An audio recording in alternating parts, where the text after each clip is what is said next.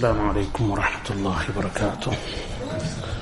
بسم الله الرحمن الرحيم. الحمد لله نحمده ونستعينه ونستغفره ونؤمن به ونتوكل عليه.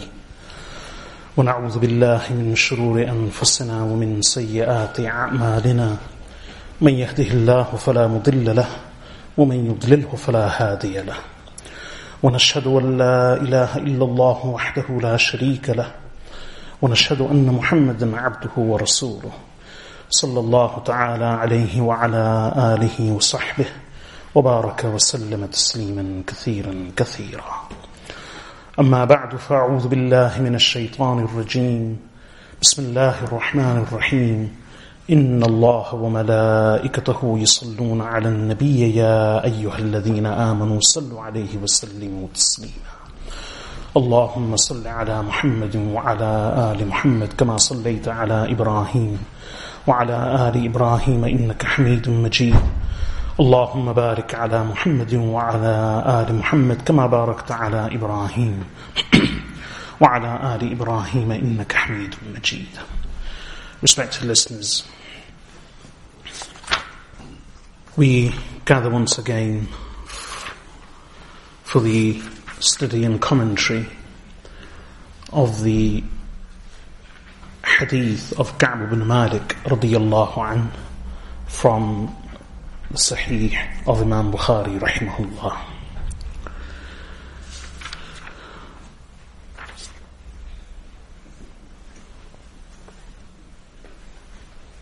Inshallah, I hope to complete the hadith today. We left off last week.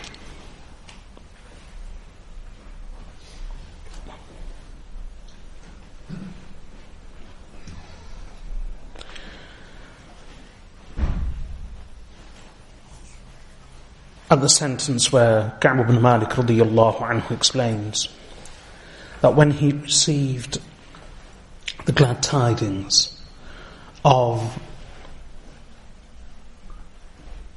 their ordeal having ended, Allah having relented to them and accepted their repentance.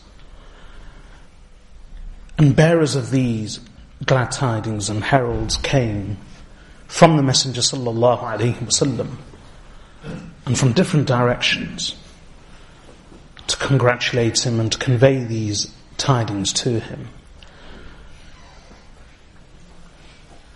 So the first person to actually reach him, and the one who had, well, the first person to announce to him and then who subsequently reached him, since he had received the glad tidings from him first, Ka'b ibn Malik radiallahu an, in his joy, he removed his shirt, actually both gowns, two pieces of cloth, and he gave them to him as a gift. Ka'b ibn Malik radiallahu anhu also adds that by Allah, in one narration of the same hadith recorded by Abu Bakr ibn Abi Shaybah in his al-Musannaf, Ka'b ibn Malik radiallahu anhu adds very clearly that by Allah, I did not possess any other pieces of cloth besides these two on that day. And then he gave them to the Sahabi radiallahu anhu who then actually wore them.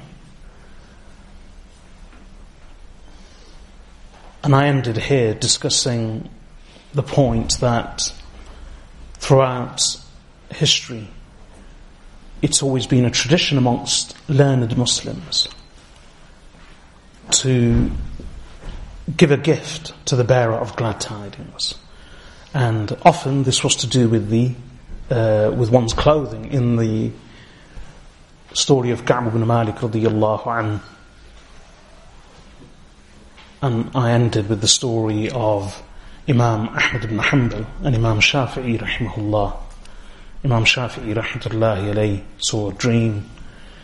He sent Rabi' ibn Sulaiman, his student, and a great scholar in his own right. These are all scholars of, uh, famous scholars of hadith So Imam Shafi'i rahmatullahi alayhi sent Rabi' ibn Sulaiman with the letter and he carried it to Imam Ahmad ibn Hanbal who once he read it tears welled up in his eyes. And when questioned about this he said Shafi'i has seen a dream in which the Prophet ﷺ is conveying his greetings to me and advising me to remain firm and steadfast. And in return, Allah will elevate, elevate my rank as well as elevate me in grades of knowledge. So Rabi' ibn Sulaiman, upon hearing this dream, he said to him, Al-Bishara, meaning glad tidings. So Imam Ahmad ibn Hanbal in the same spirit, he took off his shirt. And the shirt which he took off was his inner shirt. So he gave it to him. So Rabi' ibn Sulaiman returned to Egypt with the letter of reply from Imam Ahmad ibn Hanbal. When Shafi'i rahimahullah received the letter and read it, even he gathered that Imam Ahmad ibn Hanbal would have given this bearer of glad tidings a gift. So he said to him, apart from this letter, what did he give you? So Rabi' ibn Sulaiman said, he gave me his shirt, الذي يلي جلده, which is close to his skin, i.e., the shirt which he wore, which was on his body, which was attached, well, which was on his skin, on his body. That's the very shirt he gave to me. Not just the outer gown, but his shirt. So Imam Shafi'i rahimahullah said to him that I won't alarm you by asking you to give me that shirt, but go and dip the shirt in water and bring that water to me so that I may be able to share this shirt with you. And Subhanallah, look at the individuals involved. Imam Ahmad ibn Hanbal, Imam Shafi'i, Imam al-Rabi' ibn Sulaiman, rahimahumullah. And Ibn al-Jawzi was one of the scholars of the earlier centuries, a classical scholar. He actually narrates a story with his chain of narration in his book, all the way to Imam al-Rabi' ibn Sulaiman. This is where we ended. So let's continue. Bismillah ar-Rahman ar-Rahim.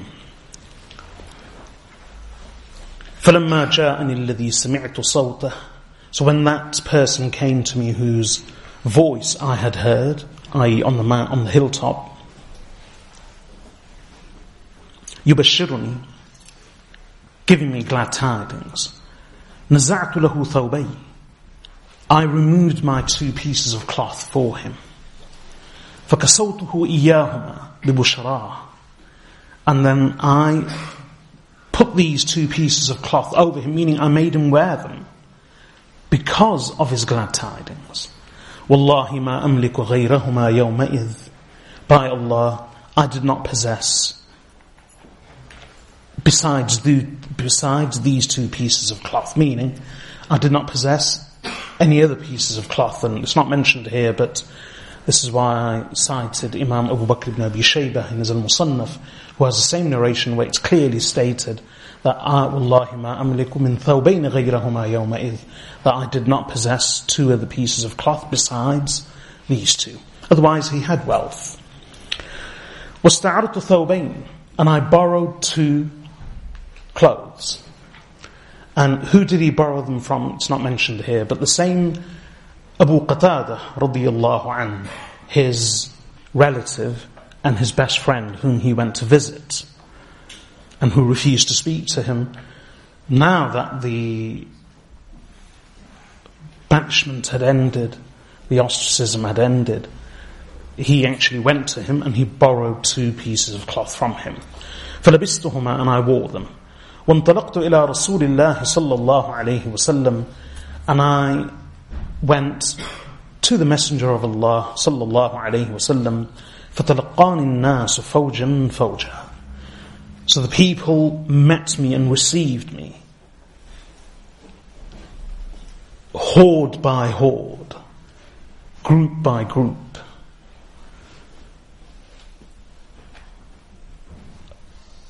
host by host, meaning Fauj, one of the meanings of Fauj is host, army, a throng, large group of people. So he says people came out in throngs to meet me. فَتَلَقَّانِ النَّاسُ فَوْجًا فَوْجًا So the people came to meet me and received me horde by horde, in hordes, in throngs.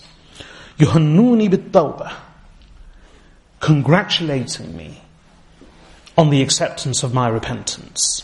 يقولون saying للتهنك لتهنك توبة الله عليك May Allah's relenting to you and His acceptance of your repentance, may that be blessed for you. قال كعب كعب رضي الله عنه says حتى دخلت المسجد until I entered the masjid. So all of these people were outside. So imagine the scene before Fajr. Rasulullah sallallahu alayhi wasallam was with Umm Salamah radiyallahu anha. Umm Salamah radiyallahu anha, he, he informed Umm Salamah radiyallahu anha shortly before Fajr Salah, meaning towards the third, in the third part, in the final part of the night. Ka'b ibn Malik radiyallahu anhu says in another narration that Umm Salamah radiyallahu anha was greatly concerned about my affair. And she paid a lot of attention to this whole episode and she would constantly inquire. So, when the Prophet ﷺ informed her, in her joy, she said, O Messenger of Allah, should I not inform Ka'b? So the Prophet ﷺ said, if you do inform him now, then the people will overwhelm you in the masjid and there will be great din and clamour. Instead, wait till Fajr Salah, and then the Prophet ﷺ personally announced it after Fajr. As soon as he, uh, after the Fajr Salah, as soon as he announced it, people rose, darting in different directions. Coincidentally, Ka'b ibn Malik radiallahu anh wasn't present in the masjid of Rasulullah sallallahu wasallam, since he was on one of the homes, on one of the roofs of his home, uh, of uh, one of the houses. So people darted in different directions looking for him. Someone went to Mount Silla, where he had pitched a tent. Others went in different directions. Some went running, some went riding. And eventually, when he received the good news, he rushed to the masjid of Rasul. He gave his cl- uh, clothes, went to Abu Qatada, borrowed two pieces of cloth from him, and went straight to the masjid. But even before he entered the masjid, outside the masjid, on the route, en route to the masjid, people met him in groups and in throngs, congratulating him, praying for him, telling him, may Allah bless your tawbah until he finally reached the door of the masjid. Then he says, حتى دخلت المسجد until I entered the masjid. فإذا رسول الله صلى الله عليه وسلم جالس حوله الناس So there, lo and behold, the Messenger of Allah صلى الله عليه وسلم was seated and the people were around him. Now, in the masjid, it was a completely different scene. Since it was inside the masjid, people were calm. Furthermore, because they were in the presence of the Messenger sallallahu alaihi wasallam, people were seated. And the atmosphere was totally different to the one outside. It was one of great joy, undoubtedly. One of great joy and relief and celebration. But the commanding presence of Rasulullah sallallahu alaihi wasallam, his awe was such that he overwhelmed the Sahaba radiyallahu anhum even in their joy and celebrations. Allahu Akbar. Rasulullah sallallahu alaihi wasallam was the most balanced of all human beings. The most perfect the most complete of all human beings. Rasulullah sallallahu alayhi wasallam experienced grief and loss, sorrow and sadness, and he felt joy and happiness. He celebrated also, but his manner of celebration, his joy, his expression of happiness was so composed, so dignified, so noble, so serene. Sahaba radiallahu anhum say that he never laughed in such a way that his, the rear of his mouth and his tonsils would be visible. The most he would actually do, even in his extreme joy, would smile until all of his noble teeth were visible. Sahaba radiallahu anhum seated around the Messenger sallallahu alayhi wasallam were such that they had their heads lowered, lowered. They were calm and composed. They were dignified. In fact, we learn from this same story. What did Ka'b ibn Malik radiallahu anhu say? فَأُسَارِقُهُ النَّظَرِ That I would steal glances at him. and this was the case with all of the Sahaba radiallahu anhum. They would not look at Rasulullah sallallahu alayhi wasallam in the eye. If they would not look at him in the eye, stare at him, lock their eyes with his eyes, then imagine their serenity, their calmness and their composure when seated around him.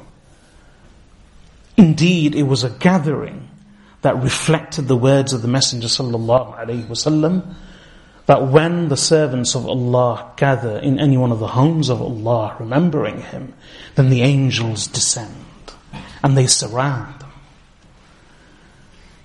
The Sahaba radiallahu anhum around the Messenger sallallahu alayhi wasallam, even in their joy and celebration, were very dignified. The Prophet sallallahu alayhi wasallam would also joke uh, use the word joke, he would, he, he was, he had a sense of humor. The Prophet sallallahu alaihi wasallam made people smile, and he smiled. Others made the Messenger sallallahu alaihi wasallam smile and laugh, like that Sahabi radiallahu anhu whom I said. The Sahaba radiallahu anhum had nicknamed him Himar and spoke of him even in the context of this story. And yet, the Prophet ﷺ did not display unrestrained behavior. All the Sahaba radiallahu anhum, even in their joy and celebrations. In fact, we learn from authentic ahadith that Rasulullah sallallahu alayhi wasallam said to the Sahaba radiallahu anhum from the mimbar, والله ما لو تعلمون ما أعلم لضحكتم قليلا ولبكيتم كثيرا By Allah, if you knew what I know, you would laugh much less and you would weep much more. That was the demeanor of the Messenger sallallahu alayhi wasallam and of the Sahaba radiyallahu anhum around. In fact, even outside, when the Sahaba radiyallahu anhum was celebrating the tawbah of Ka'b ibn Malik radiyallahu anhu, how were they celebrating it?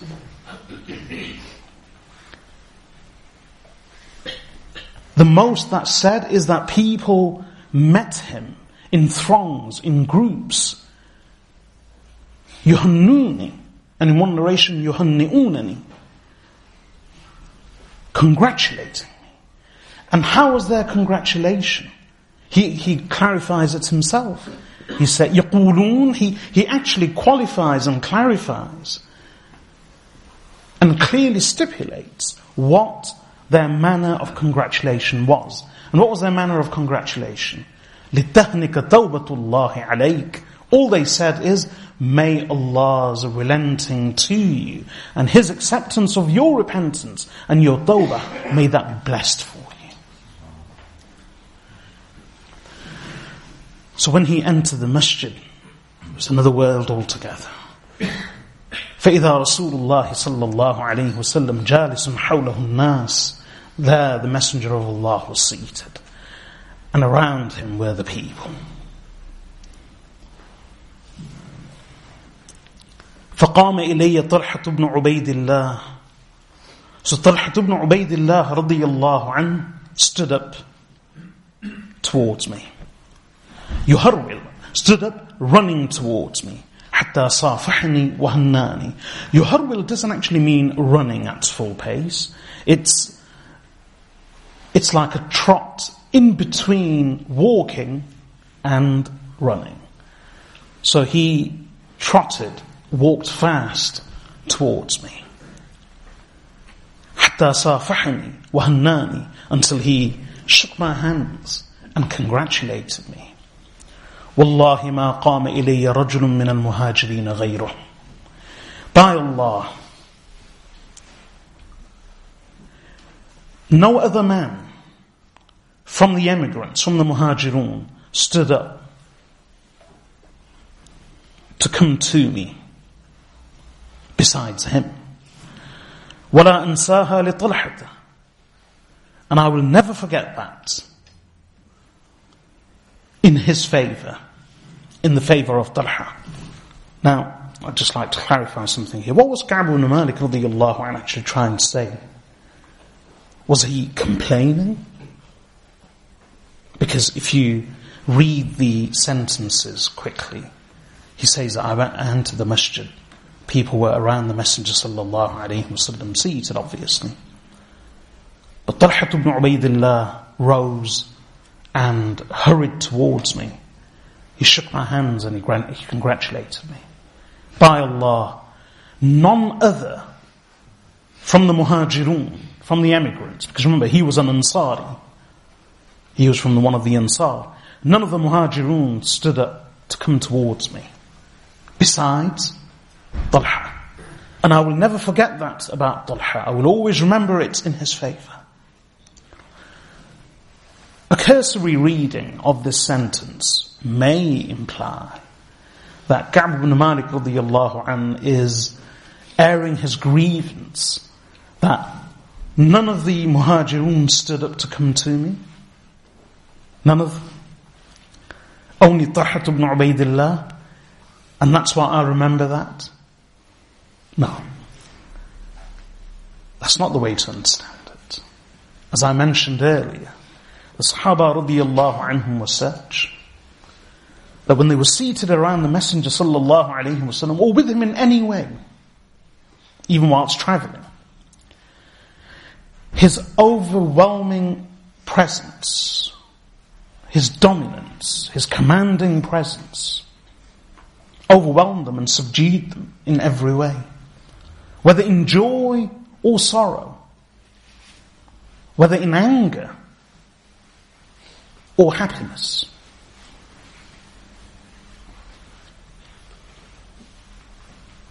So much so that when the Messenger wasallam on some occasions, when he was abused verbally by various people, such as we have a number of stories of the Bedouin, some of the Bedouin who were very unrefined in their speech, who addressed him insolently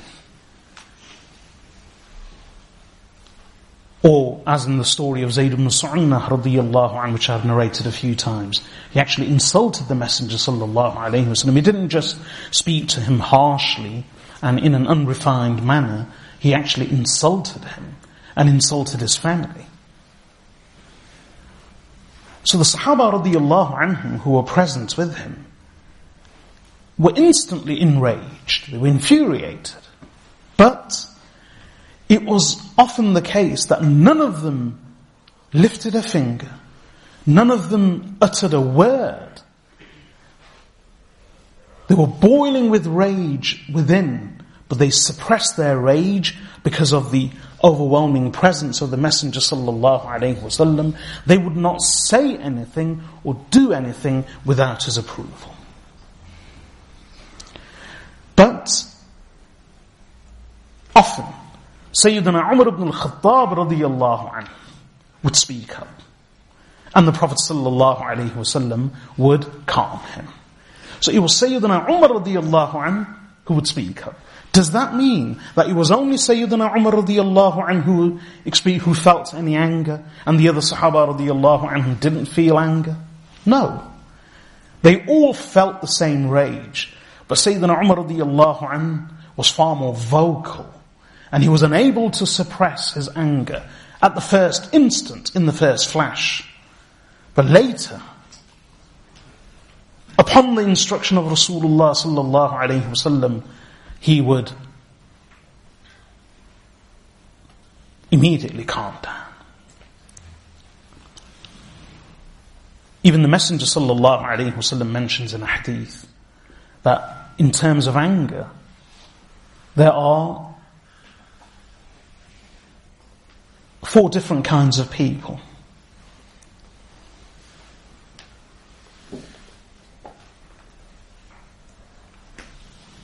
Someone who is quick to become angry and slow to calm down. Someone who is late to become angry and late to calm down. Slow to calm down. So someone who is quick to become angry but slow to calm down. Someone who is slow to become angry but also slow to calm down. And someone who is quick to become angry but also quick to calm down. And the best of all, someone who is very slow to become angry but quick to calm down. And this is anger in normal things, in personal issues.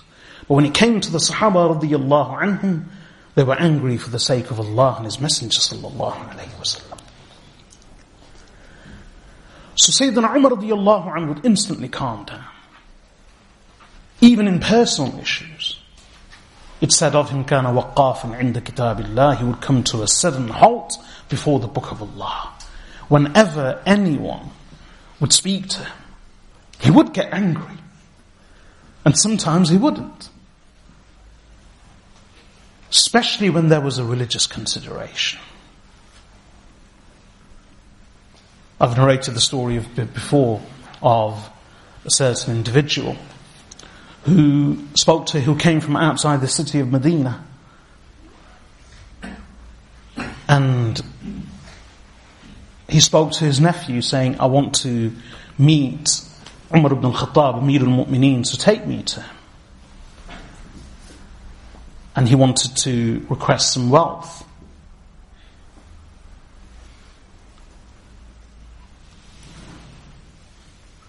And since the nephew was close to Amir al-Mu'mineen radiyallahu an, one of his confidants, so the next morning he took him.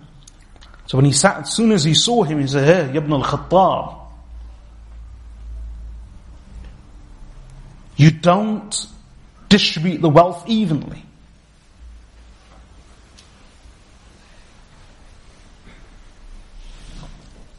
And he also accused him of injustice. Sayyidina Umar radiallahu an was about to lunge at him. Instant rage was about to lunge at him. Filled with anger. But the nephew suddenly, quickly, he recited the verse of the Quran. He said, Amir al-Mu'mineen. Allah subhanahu wa ta'ala says in the Quran, خذ العفو وأمر بالعرف وأعرض عن الجاهلين وهذا من الجاهلين he said, Oh Amir al-Mu'mineen, Allah says in the Quran, well, Allah says, seek, seek the path, or take the path of forgiveness, and enjoin the good, and ignore the ignorant. And he said, Oh Amir al-Mu'mineen, he's one of the ignorant. He's his uncle, but he said, he's one of the ignorant. Instantly, Sayyidina Umar radiallahu anh calmed down. Instantly. He would come to a halt before the book of Allah whenever there was a religious consideration. Khawla bint Tha'laba radiyallahu anha was an old lady regarding whom Allah revealed the, surah, the verses of Surah Al-Mujadalah in which the beginning words of the surah are قد سمع الله قول التي تجادلك في زوجها وتشتكي إلى الله والله يسمع تحاوركما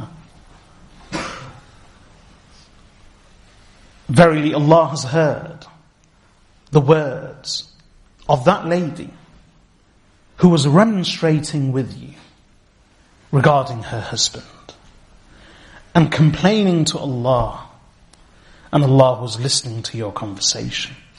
Because her husband had said to her that Anti alayya kadhahri ummi. He likened her to her mother's back. This was a phrase used by the Arabs to signify divorce. So he said, you are forbidden to me like my mother. So she came to the Prophet and said, O Messenger of Allah, I married him, I bore him children, and now when I am old, he divorces me. This is what he said to me. So the Messenger wasallam said, I do not see except that you are now forbidden for him. So she retreated weeping and remonstrating with the Messenger wasallam. Because this was the custom of the Arabs, they regarded this as a form of divorce. So Allah subhanahu wa ta'ala sent Jibreel alayhi salam telling the Prophet sallallahu alayhi wasallam that in the Sharia this is not.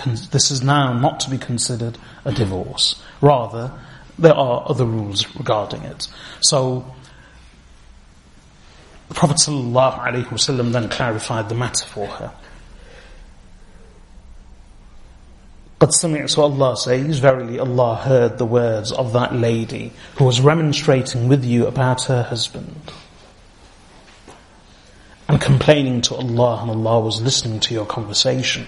So this lady, this mujadila, the one who was remonstrating, was Khawlah bint Tha'labah radiyallahu anha. So once, Sayyidina Umar ibn al-Khattab radiyallahu anhu was walking along the road and he had his entourage with him and he was Amir al-Mu'mineen and Khawlah bint Tha'labah radiyallahu anha well, this old lady met him, it was the same Khawlah but the others didn't know.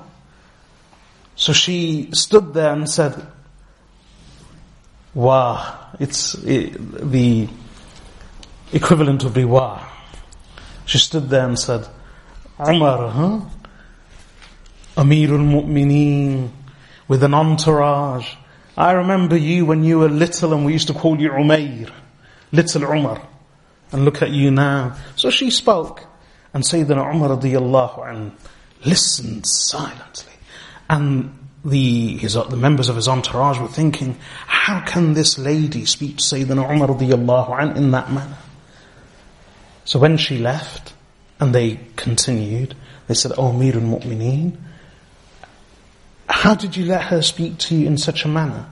He said, do you know who she is? She is that Khawla bint Tha'laba, whose words Allah heard from above the heavens and whom he listened to, why wouldn't Umar ibn al-Khattab listen to her? So whenever there was a religious consideration, Sayyidina Umar ibn al-Khattab radiyallahu anhu, despite his natural anger, he would come to a sudden halt. So, does this suggest that none of the others felt angry? Of course, they all felt angry. But it was Sayyidina Umar radiallahu anhu who couldn't contain his anger because of his passion. Similarly here, all of the Sahaba radiallahu anhum felt and shared in that joy of Allah accepting the tawbah and the repentance of these three Sahaba radiallahu anhum. This is why Umm Salama radiallahu anha said to the Prophet sallallahu wasallam, should we not announce it? What was the messenger's answer sallallahu wasallam? He said, not now, otherwise people will overwhelm you in the masjid and there will be a throng of people Rather, let me announce it's in Fajr. That's what he did. As soon as he announced it, people rose, darting in all directions to bear them glad tidings. When he was on his way to the masjid, people were greeting him and meeting him in hordes and groups en route. And when he entered the masjid, the people around the Messenger sallallahu alaihi wasallam, especially the muhajirun, they felt the same joy and they wanted to well, they wanted to participate in the same celebration as everyone else. They all felt it, but they contained it. Talhat ibn Ubaidillah radiyallahu an, for some reasons, was unable to contain himself. And he rose spontaneously and hurried to Ka'b ibn Malik radiallahu anh, and greeted him, shook his hands and greeted him. Ka'b ibn Malik, so, okay, that's our explanation. So, didn't Ka'b ibn Malik radiallahu anh know that also? That all of the Sahaba radiallahu anhum were happy, they were greeting him en route to the masjid. Even those who were inside were happy for him, but they remained seated and calm for the sake of Sayyid Rasulullah sallallahu alayhi wasallam. So didn't he understand that? Of course he did.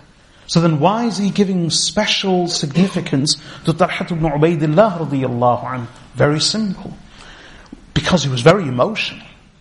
On that occasion, this stood out for him. And not only did it stand out for him, it was a point of reference. And this is something he always remembered. He always remembered the fact that whenever, when he entered the masjid, what was the scene that captured his attention? It was of the Messenger sallallahu alaihi wasallam surrounded by the Sahaba radiyallahu anhum and all of a sudden he sees Talhat ibn Ubaidillah radiyallahu and rise and rush towards him to meet him and to greet him. Because he was the only one who did it, it punctured the calmness and it was very prominent and accentuated. This is why it stuck in his mind. And it was part of his emotional memory. Whenever he remembered his tawbah, whenever he remembered Allah's acceptance of his repentance, whenever he remembered people greeting him, more than remembering how people greeted him in throngs, he wouldn't remember the people individually, the one scene that settled in his mind was when he went into the masjid and the calmness of the people seated there was punctured by the sudden rising of Talhat ibn Ubaidillah rushing towards him and greeting him and meeting him. This is why it stuck in his mind. But this is not to suggest in any way that the other Sahaba radiallahu anhum did not feel the same joy and did not want to express it.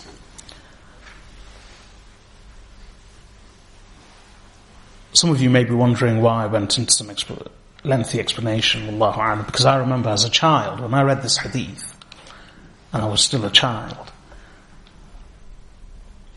I said to myself, why didn't the others stand up?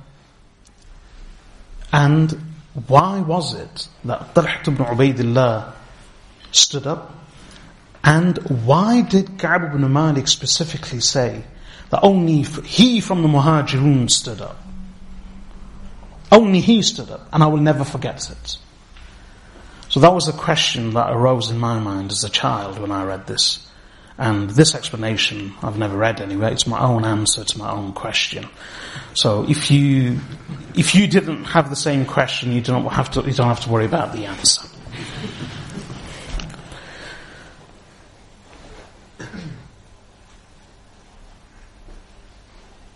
you could always just say, well, no one else stood up and he never forgot that. Carry on. So he says, Wallahi ma qama ilayya rajulun min al-muhajirin ghayruh by Allah. No other man from amongst the muhajirun, from the emigrants, stood up besides him. Wala ansaha li talha. And I will never forget it for Talha. Bismillah Rahim. Continuing from where we left off before Salah. كعب بن مالك رضي الله عنه says قال كعب فلما سلمت على رسول الله صلى الله عليه وسلم So when I greeted the messenger صلى الله عليه وسلم with salam. قال رسول الله صلى الله عليه وسلم Allah's messenger said وهو يبرق وجهه من السرور whilst his face was glowing in joy. أبشر بخير يوم مر عليك منذ ولدتك أمك. Receive the glad tidings and rejoice for the best day that has ever come on you from the day your mother first gave birth to you. So Ka'b ibn Malik radiallahu anhu says, I entered and Talha ran, rushed towards me, shook my hands, greeted me. I then went to the Messenger sallallahu alayhi wasallam and I greeted him with salam, assalamu alayka ya Rasulullah. In, in a narration by Ibn Marduway, rahmatullahi alayhi, in Ibn Marduway's narration of this hadith, Ka'b ibn Malik, it's reported that Ka'b ibn Malik radiallahu anhu says that I went, فَقَبَّلْتُ يَدَهُ وَرُكْبَتَهُ And I kissed the hand of the messenger and his knee. So he kissed the hand and the knee of the messenger sallallahu alayhi wasallam. How would that be? Because he was seated. So Ka'b ibn Malik radiallahu anhu went and took the noble hand of the messenger sallallahu alayhi wasallam and he, was, and he kissed the hand and the knee. So the Prophet ﷺ said to him, and when he saw him, how was he? His face was glowing and shining out of sheer joy. And the Prophet ﷺ's first words to him were, Rejoice over the best day that has ever passed you from the day your mother first gave birth to you. Now, the question here today was a day of his repentance. But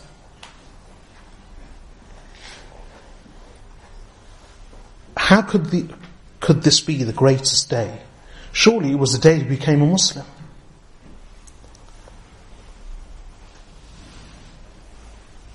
There's a way of understanding this. To the Sahaba radiallahu anhum, Allah's pleasure and that of His Messenger sallallahu alayhi wasallam meant everything. And Allah's displeasure and that of His Messenger sallallahu alayhi wasallam was their greatest fear. This is why in one narration, a Sahabi radiallahu anhu says that when the, because he said, the Prophet sallallahu alaihi wasallam rebuked him. And in his anger, at the Sahabi radiallahu anhu, the Sahabi radiallahu anhu says that the Prophet sallallahu alaihi wasallam kept on repeating his words, so much so that I felt that I wish I had not become a Muslim till this day. Now, why would a Sahabi say, I wish I had not become a Muslim? Surely the Prophet ﷺ's uh, anger and his displeasure would still be less than unbelief in the view of this companion. But this is how they, it was just a thought that came across it was a feeling that he felt. The Sahaba radiallahu anhum feared Allah's displeasure and that of the Messenger sallallahu alaihi wasallam so much that for them it was as great as unbelief, disbelief. And the Sahabi radiallahu anhu wished that he had never become a Muslim till that day, so that he would have never committed that crime and sin, and that the Prophet ﷺ would have never become displeased with him. He would have rather delayed his Islam and after becoming, becoming a Muslim, ensuring that he never displeased Allah and His Messenger, sallallahu alaihi wasallam, rather than becoming a Muslim and then spoiling his Islam with the displeasure of Allah and His Messenger, sallallahu alaihi wasallam, because for them it was so great. Here also, the Prophet ﷺ is telling the Sahabi radiallahu anhu, this is your greatest day. From the day you were born. And the way to understand it is, indeed, his greatest day was when he became Muslim. But it was spoiled. It was spoiled by what happened.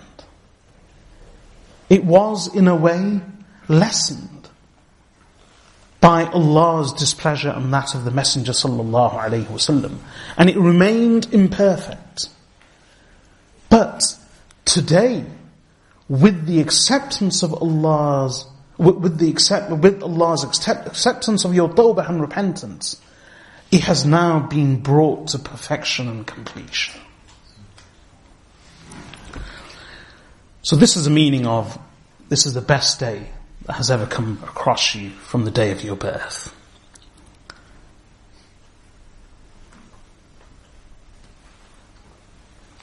قال كعب بن مالك رضي الله عنه says قلت أمن عندك يا رسول الله أم من عند الله Is this from you, O Messenger of Allah, or is this from Allah? Meaning this pleasure and this forgiveness and the acceptance of repentance and these glad tidings and this rejoicing.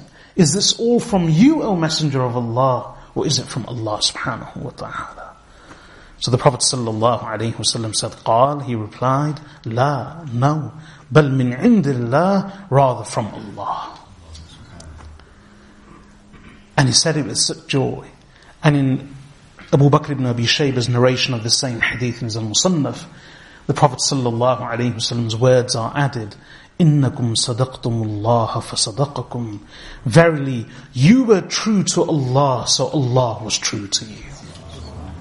When he said, is this tawbah from you, O Messenger of Allah, or from Allah? So he said, لا بل من عند الله إنكم صدقتم إنكم صدقتم فصدقكم الله إنكم صدقتم الله فصدقكم and rather, this is from Allah. Verily, you were true to Allah, so Allah was true to you. And look how true he was. وكان رسول الله صلى الله عليه وسلم إذا سر Now Ka'b ibn Malik radiallahu anhu is picturing for us and capturing for us how the messenger spoke and how he looked and how he expressed his joy and how he was happy. وكان رسول الله صلى الله عليه وسلم we can learn our happiness and our joy and our sorrow and sadness from the messenger of Allah وكان رسول الله صلى الله عليه وسلم إذا سر and the messenger of Allah صلى الله عليه وسلم when he was happy when he was pleased استنار وجهه his face would light up حتى كأنه قطعة قمر as though it was a piece of the moon وكنا نعرف ذلك منه and we would, we would recognize this of him his joy was so apparent that his face would light up as though it was a piece of the moon and we would see this, we would experience this, and we would immediately recognize it. Question. Normally we hear, when we speak of someone's beauty, that they are like the moon. Not a piece of the moon, but the whole moon. Or like the sun.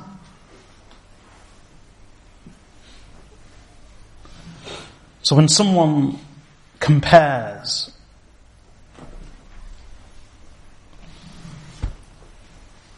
the ob- object of their love and their beloved, and when they describe their beauty, they either compare him or her or the object of their love with the moon or the sun in their entirety. So, face like the moon, face like the sun. Ka'b and especially poets. Now Ka'b ibn Malik radiallahu anhu was a poet. Why did he say a piece of the moon and not the moon?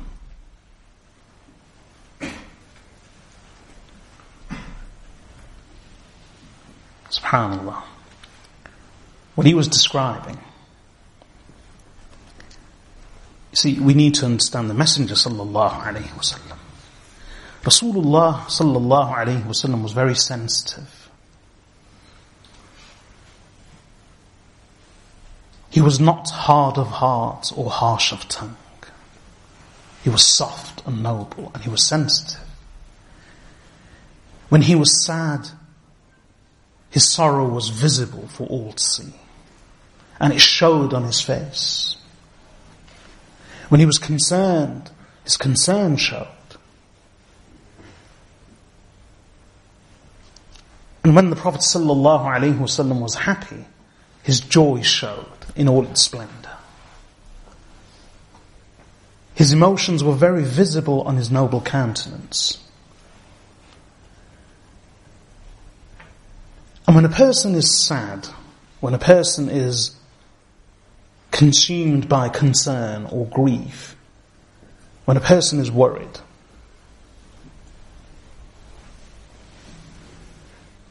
they frown. And like any human being, frowning, sorrow, grief, they m- pronounce and accentuate these lines, these furrows on one's brow, one's forehead. These are the frowning furrows, the furrows of frowning, and become very visible. But conversely, when a person is happy and joyful, then rather than their forehead and their brow shrinking and therefore making their burrows, uh, their furrows and their lines prominent, their forehead expands. And the lines are not so visible. These are facial expressions. Rasulullah sallallahu alayhi wasallam, who was so sensitive, and whose emotions were visible on his noble face. When he was happy, when he was joyful,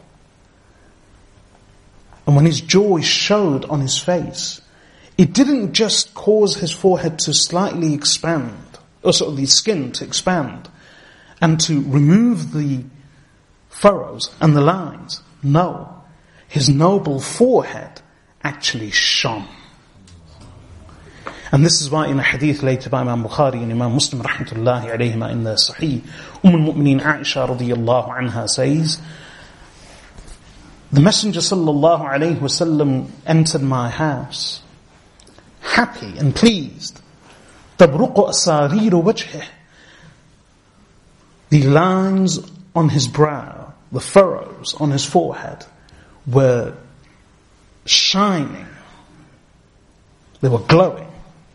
So she specifically says that the, for, the, the whole face wasn't glowing. She says the lines and the furrows on his forehead, they were shining, they were glowing. Because that is the center of the display of one's emotion, of joy or sorrow. So he already said, حتى his, when the Messenger sallallahu alayhi wasallam would be pleased, what would happen? Istanara wajhu. His whole face would light up. حتى كأنه قطعة قمر. As though it was a piece of the moon. So why does he liken it to the piece of the moon? He's already spoken about the whole face lighting up. But he's now focusing on the center of that glow, on the center of that shine, and that is the forehead. And that's why he says a piece of the moon. So his whole face is like the moon. But the part which is the most prominent, the center of light, of shining, of glow, is his noble forehead. After all, Ka'b ibn Malik was a poet. So, حتى كأنه قطعة قمر, as though it was, the, his noble face was like the piece of, was a piece of the moon. وكنا نعرف ذلك من, and we would recognize this of, this of him. فلما جلست بين يديه so when I sat before him قلت I said يا رسول الله O Messenger of Allah إن من توبتي أن أنخلع من مالي صدقة إلى الله It is part of my repentance that I remove myself from my wealth, meaning all of my wealth, صدقة إلى الله as a charity for the sake of Allah وإلى رسول الله صلى الله عليه وسلم and the messenger of Allah. قال رسول الله صلى الله عليه وسلم Allah's Messenger صلى الله عليه وسلم said in reply, before I explain, Ka'b ibn Malik radiallahu anh had wealth. As we learned earlier, he had two means of transport. He had his orchard. He was never wealthier than he was at the time of the campaign of Tabuk. But none of this meant anything to him. His joy was such at Allah having accepted his tawbah that he said, O Messenger of Allah, part of my tawbah and part of my repentance is that I will give all of my wealth in the way of Allah, in charity. This shows that a Muslim should give in charity, should share. When? All the time. We've been encouraged to give in charity in sorrow, for that makes a person happier. And it relieves one of one's misery. And it dispels calamities and misfortunes. It repels calamities and misfortunes. And when a person's misfortune has been lifted, when a person's has been relieved of their grief, in their joy they should also spend in the way of Allah, just as Ka'b ibn Malik radiallahu anhu did.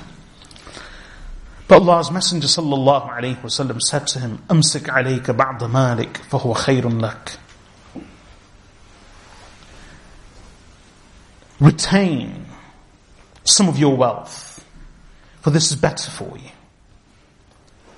It's not mentioned here, but in other narrations of the same hadith, it's recorded that the Prophet ﷺ said to him, keep, no, do not give all of your wealth. So he said, O Messenger of Allah, should I give half? So the Prophet ﷺ said, no. So he said, should I give one third? So the Prophet ﷺ said, one third. And even one third is a lot. Eh, no, he didn't say this, he said one third. In fact, this is quite common. The Messenger wasallam would discourage the Sahaba radiallahu anhum from giving all of their wealth. Unless they did it themselves of their own accord and he was assured that they wouldn't be affected. For instance, he visited Sa'd ibn Malik radiallahu anhu, hadith Bukhari and Muslim. Sa'd ibn Malik radiallahu anhu was unwell. Prophet ﷺ visited him. He said, O Messenger of Allah, I have only one daughter, and I have wealth. So should I give all of my wealth in charity? Prophet ﷺ said, no. So he said, half? Prophet ﷺ said, no. So he said, one third? Prophet ﷺ said, fine, one third. وَالثُّلُثُ كَثِيرٌ And even the one third is a lot. And then the Prophet ﷺ explained. He said, إنك أن تذر ورثتك أغنياء خير لك. that you leave your descendants and your successors and inheritors wealthy enough and self-reliant and independent. This is far better for you than if you were to leave them in a state of poverty so that they will have to beg from other people. And then he continued in that hadith that whatever you spend in the way of Allah, you don't have to give all of your wealth. Even the little that you give in the way of Allah, but you are now going to give two thirds of your wealth. Sorry, one third, and you're going to retain two thirds. So even the third you give, in fact, not even the third you give, but even much less, Prophet ﷺ explained, anything you give in the way of Allah, Allah will reward you for it. And it doesn't have to be, and this is my explanation, it doesn't have to be monetary wealth. Charity is not money in Islam. Charity encompasses much more than just wealth. And the Prophet ﷺ continued saying to Sa'd ibn Malik, Whatever you give, Allah will reward you for it. And whatever you spend, it will be a charity for you. Even if you were to simply put a morsel of food in the mouth of your wife. Even that is an act of charity. So there are many hadith from which we learn that the Prophet ﷺ discouraged some of the Sahaba radiallahu from giving all of their wealth. In fact, in another hadith by, uh, recorded by Imam Ahmad ibn Hanbal, Abu Lubaba radiallahu also when he repented, he wanted to give all of his wealth. Prophet ﷺ said no, and then he also told him only one third. So Ka'b ibn Malik radiallahu was told by the Messenger of Allah, retain some of your wealth, this is better for you. And indeed, we, we have to be moderate in everything. We can't be impulsive and spend, even in charity, and give everything away. The, both extremes are disapproved of. One should not be miserly and stingy, and a verse of the Quran explains this beautifully. ولا تجعل يدك مغلولة إلى عنقك ولا تبسطها كل البسط فتقعد ملوما محسورا That do not clasp your hands close to your throat close to your neck. Meaning, and do not place your hands tied and fastened close to your neck. I.e., don't hold on to everything. As though you've locked your arms close to your neck and you're unwilling to give anything away. So do not place your hands locked and fastened close to your neck. And then again the Quran continues, وَلَا تُبْسُطْهَا كُلَّ الْبَسْطِ And do not spread them out so openly that you then sit, manuman mahsura, rebuked and stripped of your assets and possessions. One should exercise moderation, even in expenditure, even in charity. Don't give everything away, don't keep everything. Give, look after yourself, look after your family, look after others. Share, enjoy what Allah has given you, and be grateful to Allah, but give others a share of that enjoyment also. So Ka'b ibn Malik radiallahu anhu said, قُلْتْ فَإِنِّي أُمْسِكُ سَحْمِ الَّذِي بِخَيْبَرٍ Verily, so, so, O Messenger of Allah, I will hold on to and I will retain that share of mine which is from Khaybar. So two years earlier, when Ka'b ibn Malik radiallahu anhu joined the Prophet sallallahu alaihi wasallam in his campaign of Khaybar, which was a settlement approximately 90 miles north of Medina, and many lands were and gained there, Prophet ﷺ distributed that land amongst the Sahaba radiallahu anhum, and some of that land fell in the portion of Ka'b ibn Malik radiallahu anhu. So he said, O Messenger of Allah, what I will do is that that which I gained in Khaybar, I will keep that, but the rest I will give in the way of Allah. فقلت يا رسول الله Then I said, O Messenger of Allah, إن الله إنما نجاني بالصدق. Verily, Allah has only saved and delivered me because of my truthfulness. وَإِنَّ مِن تَوْبَتِي And indeed, I make it part of my tawbah and repentance. أَلَّا أُحَدِّثَ إِلَّا صِدْقًا مَا بَقِيتَ That I will never speak anything but the truth for as long as I live. Now this is interesting. All of this happened because he spoke the truth. He couldn't lie. He was an honest, truthful man.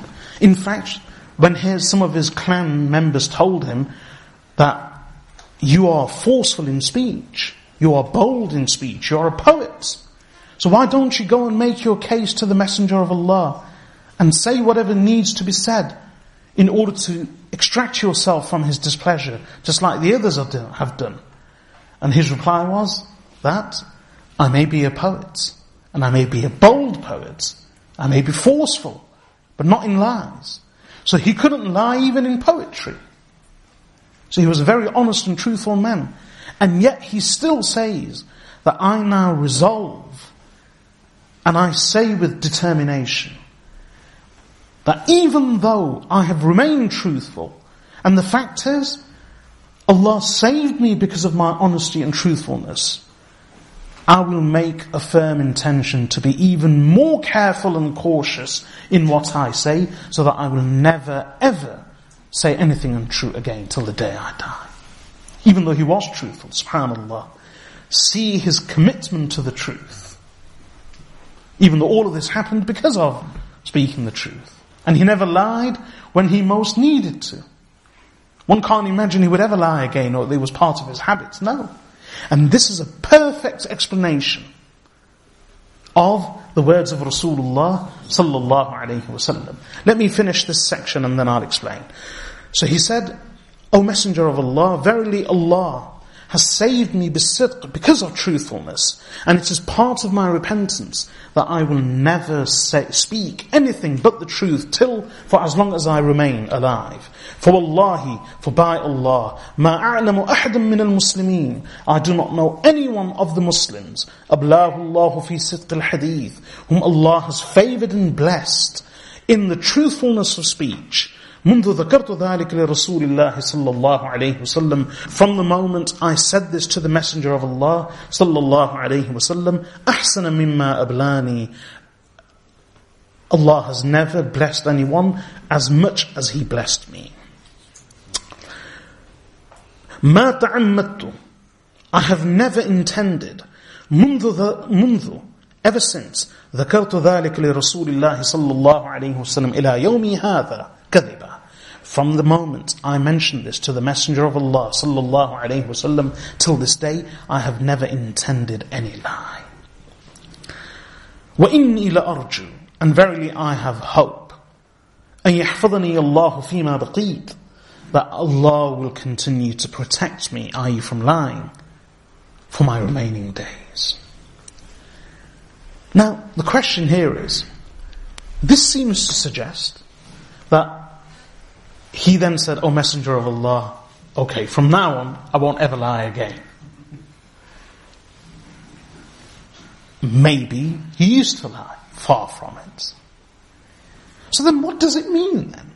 Why is he saying that, oh, from the moment I said to the Messenger of Allah, I will never lie again, I have remained firm to my word, I've never intended to lie, I've never intentionally lied. I've never intentionally said anything false.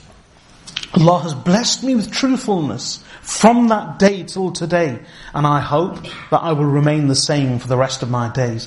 Why is he speaking of this? Does this in any way suggest that he wasn't careful before? No. Far from it. He was a poet. And poets normally in those days used to say anything. And that's what Allah says of them in the Quran. وَالشُّعَرَاءُ يَتَّبِعُهُمُ الْغَاوُونَ لَمْ تَرَ أَنَّهُمْ فِي كُلِّ وَادٍ يَهِيمُونَ وَأَنَّهُمْ يَقُولُونَ مَا لَا يَفْعَلُونَ That they say that which they do not do. They say anything. Ka'b ibn Malik radiallahu anhu was a poet, but he wouldn't just say anything. He made it clear that I can't even lie in my poetry.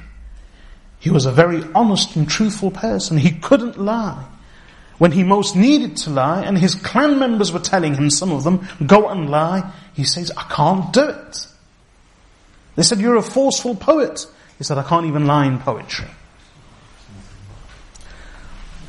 So why is he saying all of this? Best way of understanding is, you see, their world is different. The perfect way of explaining this part of the hadith is by another hadith of Rasulullah sallallahu wasallam, which I've mentioned before.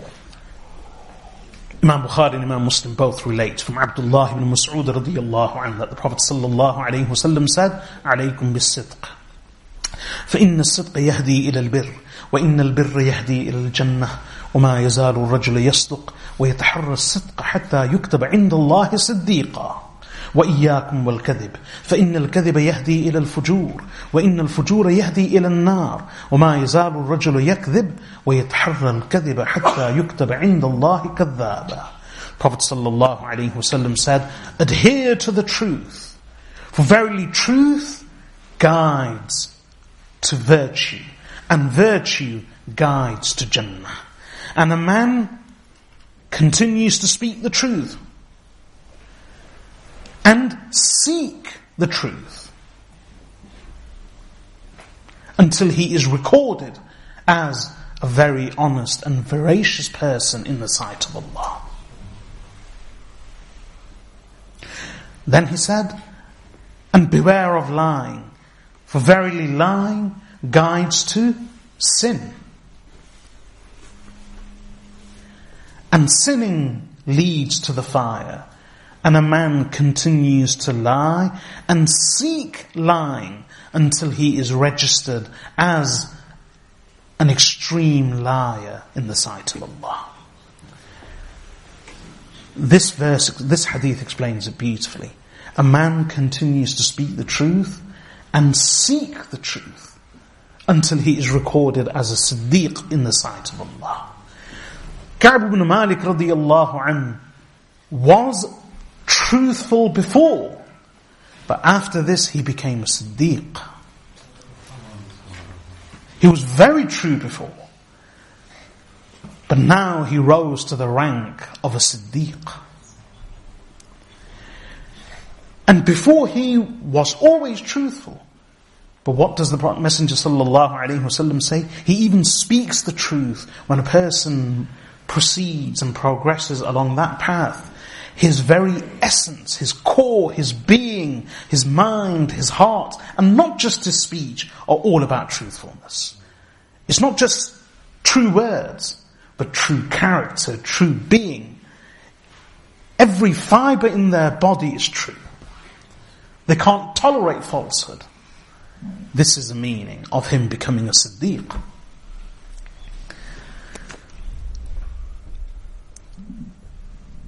He then continues, وأنزل الله عز وجل على رسوله We've near, reached the end of the hadith. وأنزل الله عز وجل على رسوله And Allah, the Exalted, the Almighty, revealed to His Messenger sallallahu alayhi wasallam, and then he recites the verse of the Quran from Surah Tawbah. It's only part of it is mentioned here. لَقَدْ تَابَ اللَّهُ عَلَى النَّبِيِّ وَالْمُهَاجِرِينَ وَالْأَنصَارِ Verily Allah relented to the Prophet and to the messen- to the emigrants and the Ansar, the helpers, إلى قوله, till his words, وَكُونُوا مَعَ الصَّادِقِينَ and be with the truthful. What Ka'b ibn Malik radiallahu anhu is referring to through this sentence are the verses of Surah Al-Tawbah in which Allah subhanahu wa ta'ala says, لَقَدْ تَابَ اللَّهُ عَلَى النَّبِيِّ وَالْمُهَاجِرِينَ وَالْأَنصَارِ الذين اتبعوه في ساعة العسرة من بعد ما كاد يزيغ قلوب فريق منهم ثم تاب عليهم إنه بهم رؤوف رحيم وعلى الثلاثة الذين خلفوا حتى إذا ضاقت عليهم الأرض بما رحبت وضاقت عليهم أنفسهم وظنوا أن لا ملجأ من الله إلا إليه ثم تاب عليهم ليتوبوا إن الله هو التواب الرحيم يا أيها الذين آمنوا اتقوا الله وكونوا مع الصادقين This is what he refers to. The translation, verily, Allah relented and turned in mercy and in accepting repentance to the prophets and to the emigrants and to the helpers. Those who followed him, i.e. the messenger, in the hour of difficulty. Even after it was close that the hearts of a group amongst them would swerve. Then Allah relented to them. Verily, He is most compassionate and merciful with them. And verily Allah relented and turned in mercy and in accepting repentance. To those three, whose affair was delayed, until the earth became narrow for them. And until even their own souls became restricted for them. And they were convinced that there is no refuge from Allah except unto Allah. Then Allah relented to them. Verily, He is the one who is oft relenting, most merciful. O believers, Fear Allah. Be conscious of Allah. وَكُونُوا مَعَ الصَّادِقِينَ And be with the truthful. These were the truthful. So he references these verses of the Quran. Then he continues, فَوَاللَّهِ مَا أَنْعَمَ اللَّهُ عَلَيَّ مِن نِعْمَةٍ قَطٍ So by Allah, Allah never blessed me with any favor and blessing ever. بعد أن هداني الله للإسلام after Allah guided me to Islam. أعظم في نفسي greater in my heart من صدقي لرسول الله صلى الله عليه وسلم than my speaking the truth to the messenger of Allah. ألا أكون كذبته فأهلك ألا أكون كذبته That had I lied to him, then I would have perished for أهلك. كما هلك الذين كذبوا just as those who lied perished. Meaning, after Allah guided me to Islam, in my heart, His greatest gift to me after Islam was my opportunity to be truthful with the Messenger sallallahu alaihi wasallam. For despite everything I went through, that truthfulness saved me from lying, and had I lied, I would have perished just like the others perished. Now they didn't perish apparently in the world But the gaze of the companions was on the hereafter. And how did they perish? Because Ka'b ibn Malik explains, فَإِنَّ اللَّهَ تَعَالَى قَالَ For verily Allah the Exalted said, لِلَّذِينَ كَذَبُوا To those who lied, حِينَ أَنزَلَ الْوَحْيِ When He revealed the revelation, شَرَّ مَا قَالَ لِأَحَدٍ The worst of what He has said to anyone. How did Allah describe those who have lied? He says here, فَقَالَ اللَّهُ عَزَّ وَجَلَّ So Allah, the exalted, the, the, the Almighty, the exalted, said, and then again, he doesn't recite the whole verse, but he just references, سَيَحْلِفُونَ بِاللَّهِ لَكُمْ إِذًا قَلَبْتُمْ They will swear and take oaths in the name of Allah to you when you return. إلى قوله till his words فإن الله لا يرضى عن القوم الفاسقين so verily Allah is not pleased with the sinful people now again he doesn't recite the whole verse but he references this verse and this is from again again from Surah At-Tawbah Allah subhanahu wa ta'ala said, سيحلفون بالله لكم إذا انقلبتم إليهم لتعرضوا عنهم فأعرضوا عنهم. إنهم رجس ومأواهم جهنم. جزاء بما كانوا يكسبون. يحلفون لكم لترضوا عنهم فإن ترضوا عنهم فإن الله لا يرضى عن القوم الفاسقين. الله أكبر. This is why he said, Allah saved me from speaking a lie. Because had I lied, I would have perished just as those who lied perished. Because when Allah revealed His revelation, He said about those who lied the worst of what He has said about anyone. So what did Allah say? This is what He said in the translation of those verses is, Allah said to the Messenger sallallahu alaihi wasallam and the companions, when you return, i.e. to Medina from Tabuk, they those who remain behind, the hypocrites, they will swear in the name of Allah and take false oaths. They will do all of this, why? لِتُعْرِضُوا عَنْهُمْ So that you will turn away from them and overlook. So, indeed, do turn away from them, ignore them. And then what did Allah say thereafter? إِنَّهُمْ رِتْس They are an impurity. وَمَأْوَاهُمْ جَهَنَّمْ and their abode is Jahannam. As a punishment of what they earn. They will take false oaths and swear to you. لِتَرْضَوْا عَنْهُمْ So that you may be pleased with them. But even if you are pleased with them, verily Allah is not pleased with the sinful people. Meaning, even if you are happy with them, and even if they manage to convince you and please you, it doesn't matter. Allah is displeased with them. And before I continue, I'd just like to mention something. Earlier on, the verse said, لَقَدْ تَابَ اللَّهُ عَلَى النَّبِيِّ Verily Allah turned in repentance, sorry, in accepting repentance. To whom? The prophets. And the emigrants and the Ansar. Which ones? Those who followed him in the hour of difficulty. What was the hour of difficulty? The whole campaign of Tabuk. Some of the Sahaba radiallahu anhum. They didn't have means of transport. They walked, they marched. They ran out of food. They sucked on dates.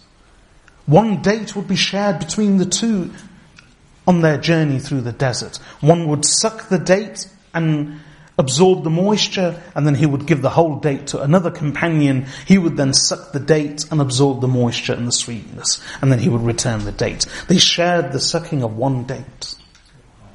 This is why Allah turned the whole expedition fi sa'at al-usra, in the hour of need. Now imagine, Allah says, Verily Allah relented and turned in mercy to accept the repentance of whom? To accept the repentance of the prophets, the emigrants, and the Ansar, the helpers. Which emigrants? The ones who remain behind. And the helpers who remain behind? No. The prophet, the emigrants, and the helpers those who followed the messenger in the hour of difficulty. So Allah says first of all, before speaking of the others, that verily Allah has accepted the tawbah. And Allah has turned in accepting the tawbah of the Prophet and the emigrants and the Ansar who marched in the hour of difficulty. They did all of that and yet Allah still says, He turned to them in accepting their repentance. So what was, why did Allah say in accepting the repentance of the prophets? or in relenting to the Prophet. Because again, in Surah Al-Tawbah, he says earlier on, عَفَى اللَّهُ عَنْكَ لِمَا أَذِنْتَ لَهُمْ حتى يتبين لك الذين صدقوا وتعلم الكاذبين O Prophet of Allah, may Allah excuse you and forgive you. عفى الله عنك May Allah excuse you, O Messenger of Allah. Why did you grant them permission?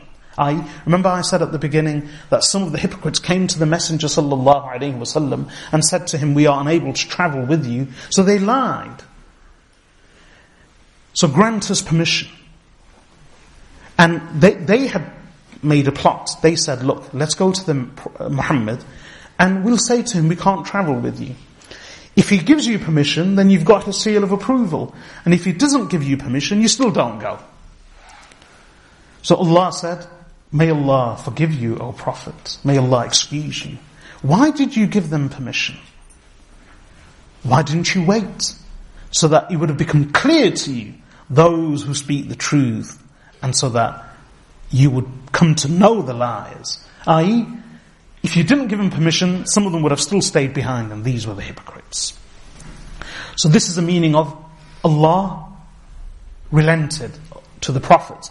And the Muhajirun and the Ansar, despite their great deeds, despite their obedience, despite their loyalty and their faithfulness, they were reminded to forever seek Allah's forgiveness. And it's a hadith of Bukhari and Muslim.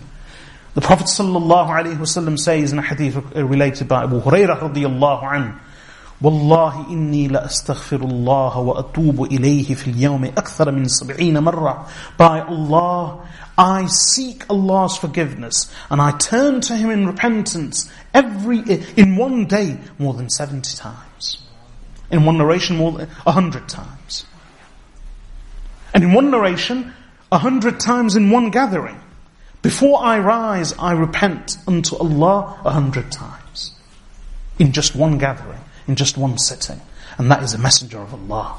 And remember the words of Al-Hassan, uh, Imam Al-Hassan al-Basri rahimahullah. He said, Ya subhanallah, glorified be Allah. Look at what they went through, these three. They did not consume any haram wealth, nor did they shed any blood, nor did they spread discord and strife and corruption on the land. And yet they suffered in such a way, and this was their repentance. What of those who commit lewd and indecent sins and major sins? What of those? So, Allah then said, they will return. Sorry, when you return, they will lie to you. And even if you are pleased with them, فَإِن تَرْضَوْا عَنْهُمْ They will swear to you so that you are pleased with them. And even if you are pleased with them, it doesn't matter. فَإِنَّ اللَّهَ لَا يَرْضَى عَنِ الْقَوْمِ الْفَاسِقِينَ For Allah is not pleased with the sinful people. Let me read the verse again. Ka'b ibn Malik says, this verse frightened him so much and he was glad that he was not one of them. What did Allah say? When they return, when you return, they will swear to you and take oaths so that you turn away from them. So do turn away from them. They are an impurity and their abode is Jahannam as a punishment of what they earn and do. They will swear to you and take false oaths so that you may be pleased with them. But even if you, O Messenger of Allah and your companions, are pleased with them, فَإِنَّ اللَّهَ لَا يَرْضَى عَنِ الْقَوْمِ الْفَاسِقِينَ Verily Allah is not pleased with the sinful people. And it's the pleasure of Allah that matters. No one else's pleasure. And no one else's displeasure. Imam Tabarani rahmatullahi relates of hadith in his Al-Mu'jam al-Kabir, it's an authentic hadith.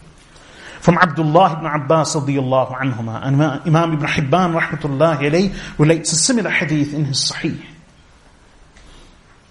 Rasulullah sallallahu alayhi wasallam says, Ibn Hibban relates this hadith from Umm al-Mu'mineen Aisha radiyallahu anha, the same hadith more or less. And Imam Tabarani relates this hadith from Abdullah ibn Abbas radiyallahu anhuma. But listen to the words of the hadith and remember them. It's an authentic hadith. Prophet wasallam said, Whoever displeases Allah in order to please others, then Allah will be displeased with him and Allah will cause those who are pleased with him to be displeased with him too. Or actually, the wording of the hadith is as follows. Whoever displeases Allah, Allah, in order to please others, Allah will be displeased with him. And Allah will cause those for whose sake he displeased Allah to become displeased with him too. And then the hadith continues. And whoever pleases Allah, even in displeasing others, then Allah, radiyallahu ta'ala and Allah the Exalted will be pleased with him. And Allah will even please and make pleased those others whom He displeased for Allah's sake.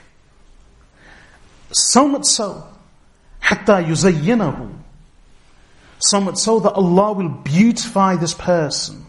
And Allah will beautify His words and His deeds in the sight of those very people who were displeased with Him. It's only the rida of Allah that matters. The pleasure of Allah and the displeasure of Allah. This very famous poem in Arabic. فليتك تحلو والحياة مريرة وليتك ترضى والأنام غضاب. وليت الذي بيني وبينك عامر وبيني وبين العالمين خراب. The poet says, فَلَيْتَكَ تَحْلُو So would that you are sweet, وَالْحَيَاةُ مَرِيرَةٌ And life is bitter. Would that you are pleased, and the whole of creation is angry. Would that, that relationship which is between you and me is vibrant and alive. And would that all relationships between me and the creation are in ruins. And then the last line of the poem, إِذَا صَحَّ مِنْكَ الْوُدُّ فَالْكُلُّ هَيِّنٌ If your love is true, then all is trivial. وَكُلُّ الَّذِي فَوْقَ التُّرَابِ تُرَابُ For all that is upon the dust of the earth is dust itself. Meaning, why would I want to worry about pleasing dust? Why would I want to fear displeasing dust? For all who are upon the dust of the earth are nothing but dust themselves. We may call ourselves stardust, but we're still dust. All that matters is the pleasure of Allah. It's a very beautiful poem. I'll recite it again. فَلَيْتَكَ تَحْلُو وَالْحَيَاةُ مَرِيرَةٌ وليتك ترضى والأنام غضاب.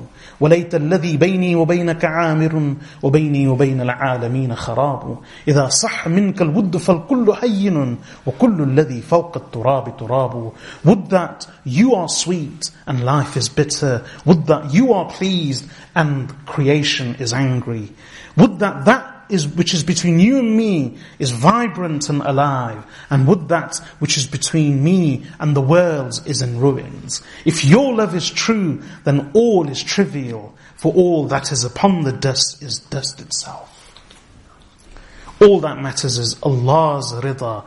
That's why Allah says, when they swear to you so that you become pleased with them, even if you become pleased with them, فَإِن تَرْضَوْا عَنْهum you, O Messenger of Allah, and the others, فَإِنَّ اللَّهَ لَا يَرْضَى عَنِ الْقَوْمِ الْفَاسِقِينَ Then verily Allah is displeased, is not pleased with the sinful people. قال كعب كعب رضي الله عنه continues وكنا تخلفنا أيها الثلاثة عن أمر أولئك الذين قبل منهم رسول الله صلى الله عليه وسلم And we remain behind, us three, from the affair of those from whom Allah's Messenger sallallahu alayhi wasallam accepted their excuses. حين حلفوا له when they swore to him. فبايعهم so he accepted their renewed pledge. واستغفر لهم and sought forgiveness for them. وأرجأ رسول الله صلى الله عليه وسلم أمرنا and Allah, Allah's Messenger صلى الله عليه وسلم deferred our affair حتى قضى الله فيه until Allah decreed therein. فبذلك so because of this, قال الله عز وجل, Allah the Exalted, the Almighty said, وَعَلَى الثَّلَاثَةِ الَّذِينَ خُلِّفُوا And Allah turned in accepting the repentance to those three خُلِّفُوا who were kept behind. That's a literal translation of خُلِّفُوا وَلَيْسَ الَّذِي ذَكَرَ اللَّهُ مِمَّا خُلِّفْنَا عَنِ الْغَزْوِ And that which Allah has mentioned is not our being kept behind from the expedition. وَإِنَّمَا هُوَ تَخْلِيفُهُ إِيَّانَا Rather, it is His keeping us behind, وَإِرْجَاؤُهُ أَمْرَنَا And His deferring our affair. عمن حلف له from those who swore to the Messenger sallallahu alaihi wasallam واعتذر إليه and who pleaded their excuses with him فقبل من فقبل من فقبل من so he the Messenger sallallahu alaihi wasallam accepted it from them. That last paragraph simply refers to Ka'b ibn radiyallahu anhu's explanation of the verse because the verse which speaks of them is وَعَلَى الثَّلَاثَةِ الَّذِينَ خُلِّفُوا The literal translation is, and those three who were kept behind. So whenever people read or hear the words kept behind, the immediate assumption is they were kept behind from the expedition. But he says no, the reference is not being kept behind from the expedition. It means being kept behind and our affair being delayed and deferred. This is the meaning of being kept behind, not as being kept behind from the expedition. This brings us to the end of this long and beautiful hadith of Ka'b bin Malik radiallahu. In short, in the ninth year of Hijrah, Rasulullah sallallahu alayhi wasallam in the month of Rajab marched towards the north. This expedition came to be known as Ghazwat Tabuk, the expedition of Tabuk, the hour of difficulty described in the Quran. Many Sahaba anhum joined him, approximately 30,000, more than 30,000, 10,000 of whom were just cavalry. And everyone was expected to join him. Some hypocrites remained behind. Some sincere Muslims were given permission to remain behind. A handful of sincere Muslims who are not hypocrites remained behind simply out of procrastination and their personal failure to join the Messenger sallallahu alaihi wasallam. Approximately seven of them repented publicly, their repentance was accepted. Three of them, Ka'b ibn Malik and his two companions, Murarat ibn Rabi' and Hilal ibn Umayyah, did not publicly repent like the other seven, but they came, they didn't lie to the Messenger sallallahu alaihi wasallam, but they were truthful. Despite over a hundred people who lied to the Messenger sallallahu alaihi wasallam, and, well, approximately a hundred. They were ignored. But the three who spoke the truth underwent this great trial and this huge ordeal despite their sincere repentance, because repentance has to be sincere. It's a process of purification, of cleansing, and it was thorough. At the end of it all, this was the result. Allah subhanahu wa ta'ala was pleased with them. The Messenger of Allah sallallahu alayhi wasallam was pleased with them. In this long and beautiful story, there are many lessons. I've covered many of them. Probably the greatest lesson is truthfulness. And truthfulness isn't just in speech, but it's in intention, it's in deed. And the words were beautiful Ka'b ibn Malik radiallahu anh said to him, O Messenger of Allah, is this acceptance of repentance from you or from Allah? So he said, no, from Allah. And in the narration of Abu Bakr ibn Abi Shayba, what did he say? إِنَّكُمْ صَدَقْتُمُ اللَّهَ فَصَدَقَكُمْ Verily, you were true to Allah, so He was true to you. I pray that Allah enables us to learn and benefit from the great lessons that can be drawn from this hadith. May Allah enable us to follow in the footsteps of our noble messenger sallallahu alaihi wasallam and his beloved companions. وصلى الله وسلم على عبده ورسوله نبينا محمد وعلى آله وصحبه أجمعين سبحانك اللهم وبحمدك نشهد أن لا إله إلا أنت نستغفرك ونتوب إليك This lecture was delivered by Sheikh Abu Yusuf Riyadul Haq and has been brought to you by Al Kawthar Productions. For additional lectures and products, please visit www.akstore.com. We can also be contacted by phone on 0044 121 771 3777 or by email via sales at akstore.com. Produced under license by Al Kawthar Productions, all rights reserved for Al Kawthar Productions and the author. Any unauthorized distribution, broadcasting, or public performance of this recording will constitute a violation of copyright.